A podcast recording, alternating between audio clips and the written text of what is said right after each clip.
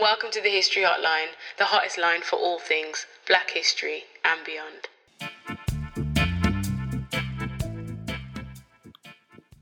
Hello everyone, welcome to episode 79 of the History Hotline.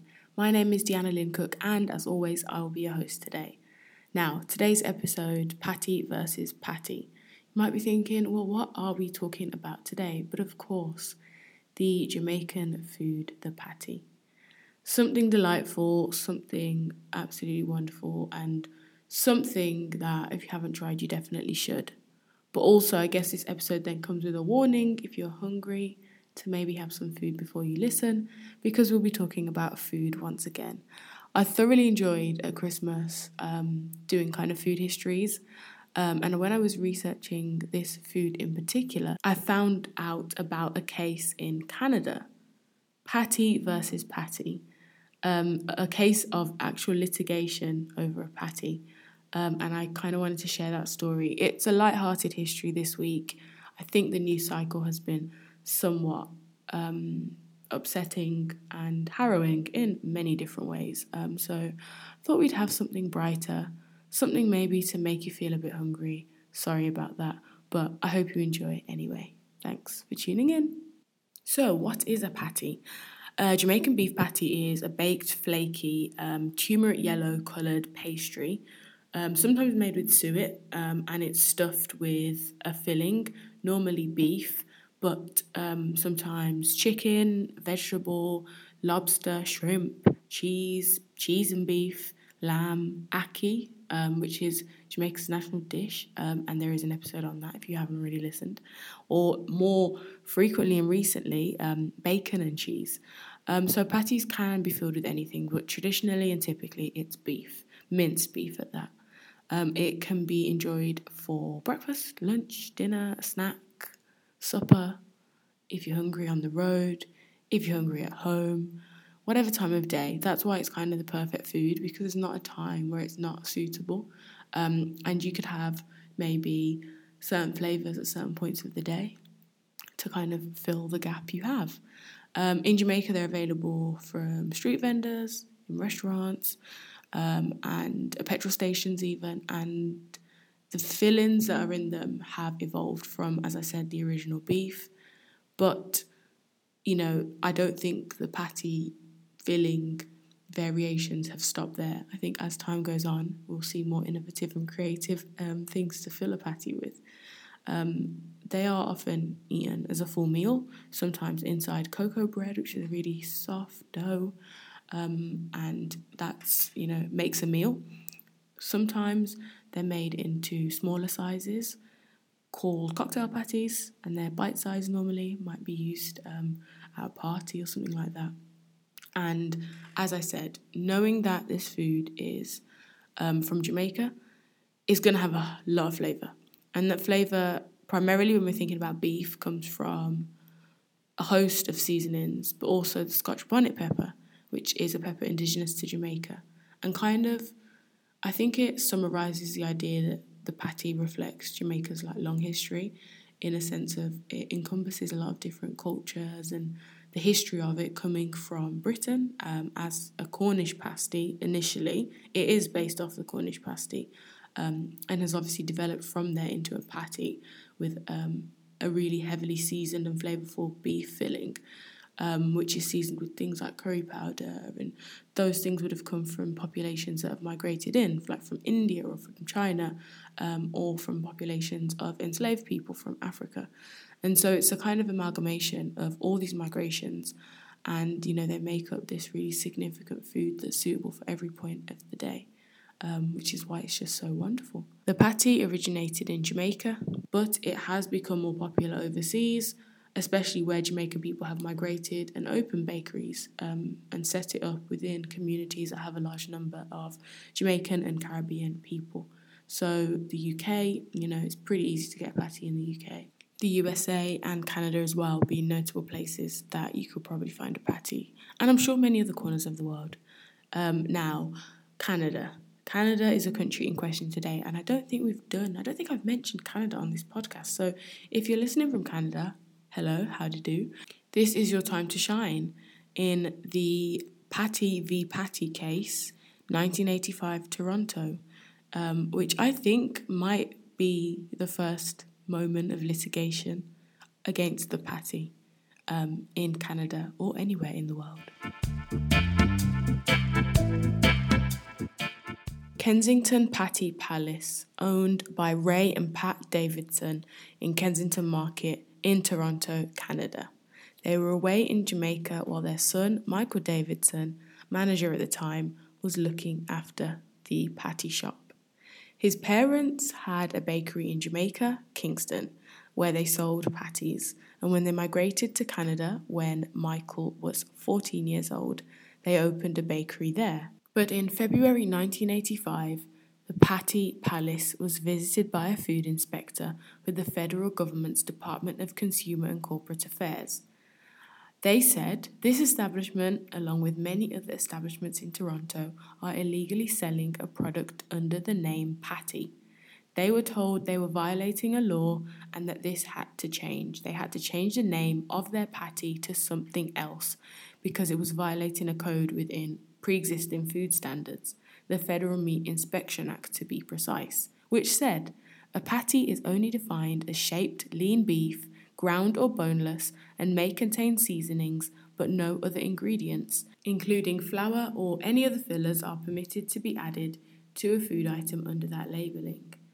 They believed, they being the food standards people from Consumer and Corporate Affairs, they believed that there would be confusion between the patties made at Kensington Patty Palace, which were the Jamaican patties, pastry with meat or another kind of filling inside, and hamburger patties, which obviously are just, ground beef made to be inside of burger buns as a hamburger. As they were encased in pastry, that is the Jamaican patty, they weren't allowed to be called a patty in line with food standards because of protections, essentially to protect hamburgers from being filled with kind of crappy fillers of things to kind of stretch the mince to make more hamburgers of lower quality. So there was a food standard to protect the quality of hamburgers, and this was infringing upon their rights, the rights of this bakery, this Jamaican bakery, to make a patty and sell it under the name of Patty. They suggested new names, for example, a Caribbean pocket, a meat turnover, and food standards gave them 3 months to make a change, or said they would face a $5,000 Canadian fine. Now, what kind of ridiculous situation to put these people in is this?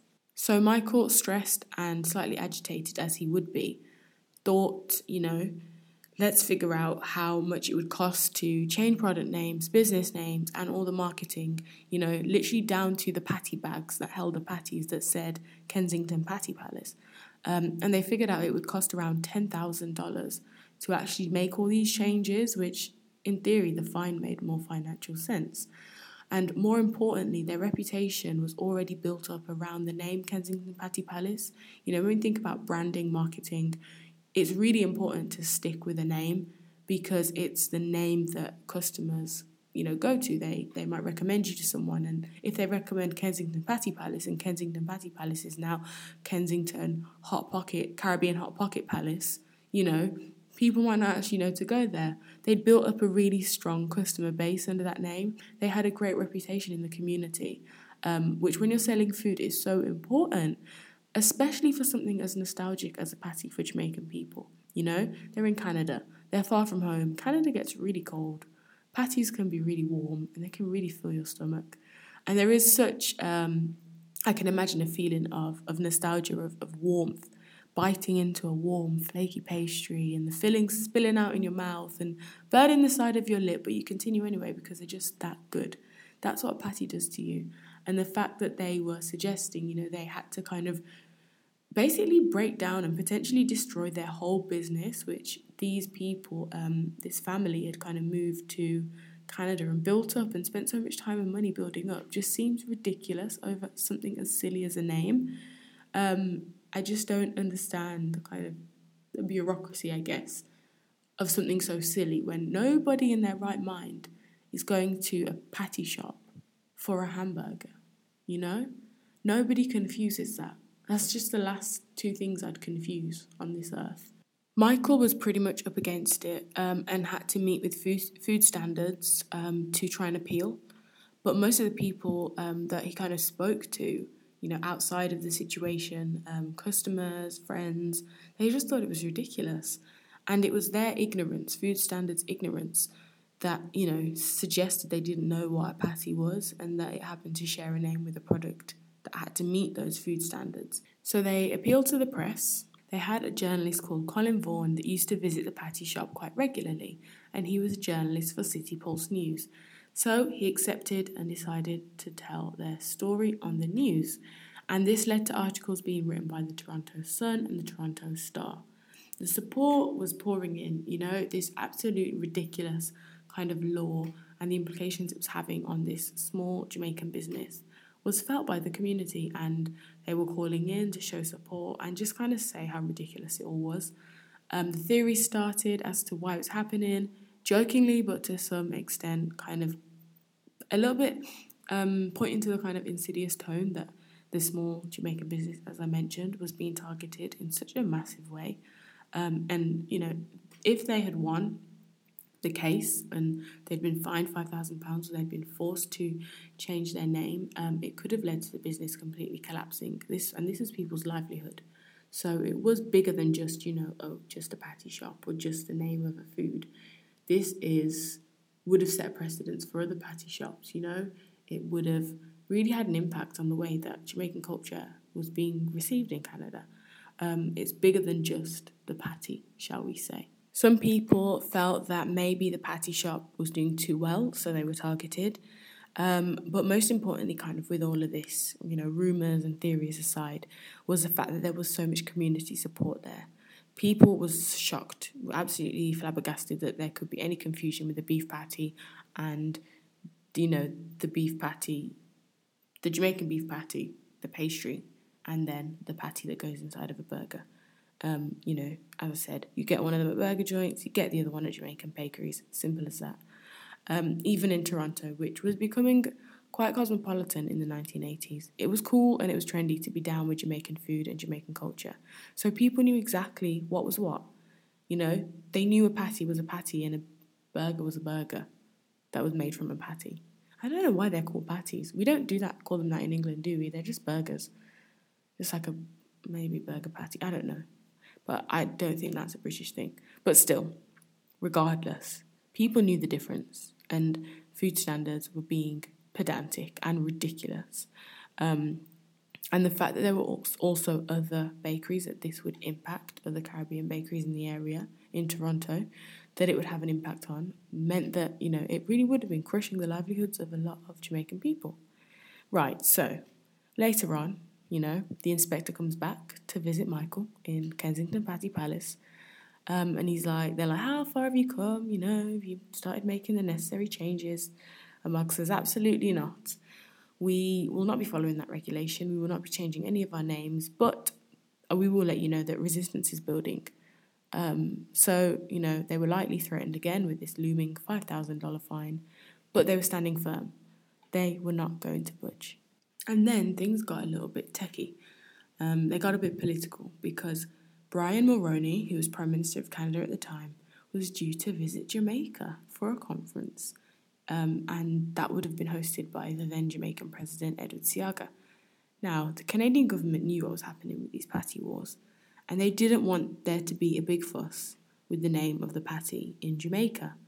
Especially knowing that Michael's parents are Jamaican, or Michael's Jamaican as well, and the Patty Palace is a Jamaican business, and so many other patty shops or Jamaican businesses, you know, they did not want a kind of international diplomatic saga. And so the Jamaican Council ended up getting involved, the consul, sorry, because so many people in Jamaica were calling them and letting them know what was happening to their, you know, favourite patty shop in Jamaica. So Oswald Murray, who was the Consul General of Jamaica to Toronto during the time this was happening, was inundated with calls from as high up as government in Jamaica to, you know, the ordinary man and woman that wanted to know what was going on and why it was happening. They wanted to know why their heritage, in the form of this delightful foodstuff, was being targeted. And, you know, this is all kind of happening when the Prime Minister was due to visit Jamaica, and the kind of Canadian government were getting more and more worried about Jamaica's reaction and the fact that this could cause a scene. So they had to start taking action. Now, it feels like at this point, Kensington Patty Palace is kind of like, not a pawn, because, you know, they are very much in control of the situation and what happens next, but they're kind of just become part of a wider issue here. So a man called Lloyd Perry is called upon by the Consul General of Jamaica to Toronto, Oswald Murray that was, and he calls on Lloyd because of the kind of work he's done as official guardian of Ontario. He does a lot of community service work within the community, which is, you know, got a significant number of Caribbean people in it. And he agrees to support this movement and this kind of resistance to these ridiculous food standards. Well, the food standards are ridiculous. The labelling of this food is ridiculous, and agrees to provide kind of legal aid and to help fight. But as we've mentioned, the biggest concern was of Prime Minister Mulroney's visit to Jamaica, because he did not want it to be a big deal. So basically, once he was there, it needed to be wrapped up as soon as possible, so that it wouldn't cause a big kind of diplomatic scene. So Lloyd kind of sprung into action and went to organise a meeting with Consumer and Corporate Affairs, who first visited Kensington Patty Palace, and Michael, as well as other patty manufacturers and vendors in the area. So Michael was tasked with calling these people, asking them if they wanted to join the meeting. A lot of them said, "We're fully behind you, absolutely, we'll back you all the way, we're supporting the work you're doing."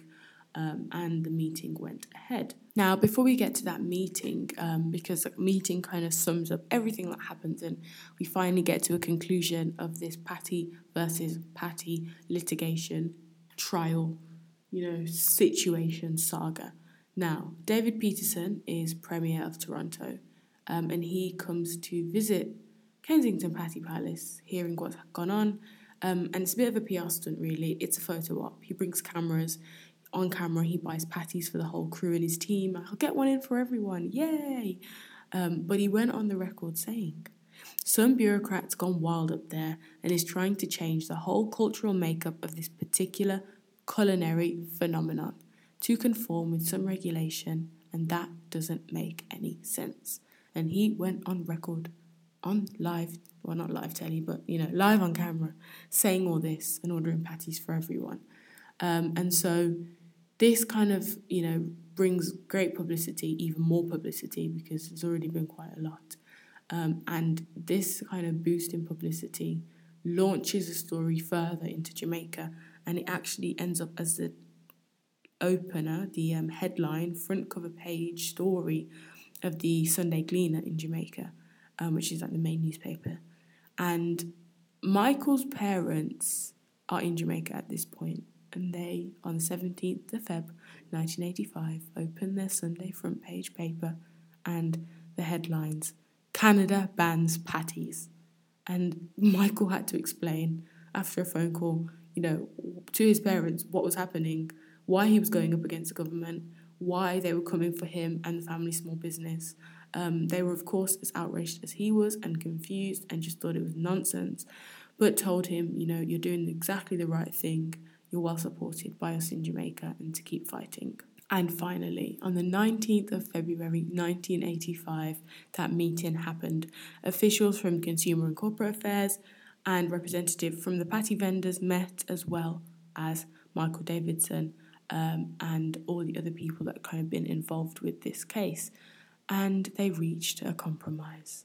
The compromise was that the patty would be identified as the Jamaican patty. After the so-called patty summit, as, you know, that meeting was dubbed, they decided that it would be the Jamaican patty. And Kensington Patty Palace would not have to change its name or order new marketing materials or just change everything about their patty shop that was kind of good and great and reputable within the community. Kensington Patty Palace and the Davidson family went on to celebrate, you know, in the store, culminating the patty wars on February 23rd, 1985. They went on to great business success, opened up many more patty shops, and actually began to take the patties that they were making in Canada and import them back to Jamaica to actually sell them there as well. That's how popular those patties were. And it's just kind of really thankful that, you know, something as silly as that litigation didn't stop them. So patty wars, the controversy, actually made it into a documentary, which is why I know anything about it. It was a CBC documentary that came out this year. And, you know, Michael Davidson was interviewed. It was kind of dramatised as well. It's really, really good. It's available on YouTube, called Patty versus Patty. So this is kind of my, I guess, my reaction and my retelling of that story, with a little bit of the history of the patty in there as well. So I hope you've enjoyed this episode. Something a little bit lighter for this week, but we'll probably dive into something heavier next week. So thank you so much for listening. Have a wonderful week. Goodbye. Listening to the History Hotline.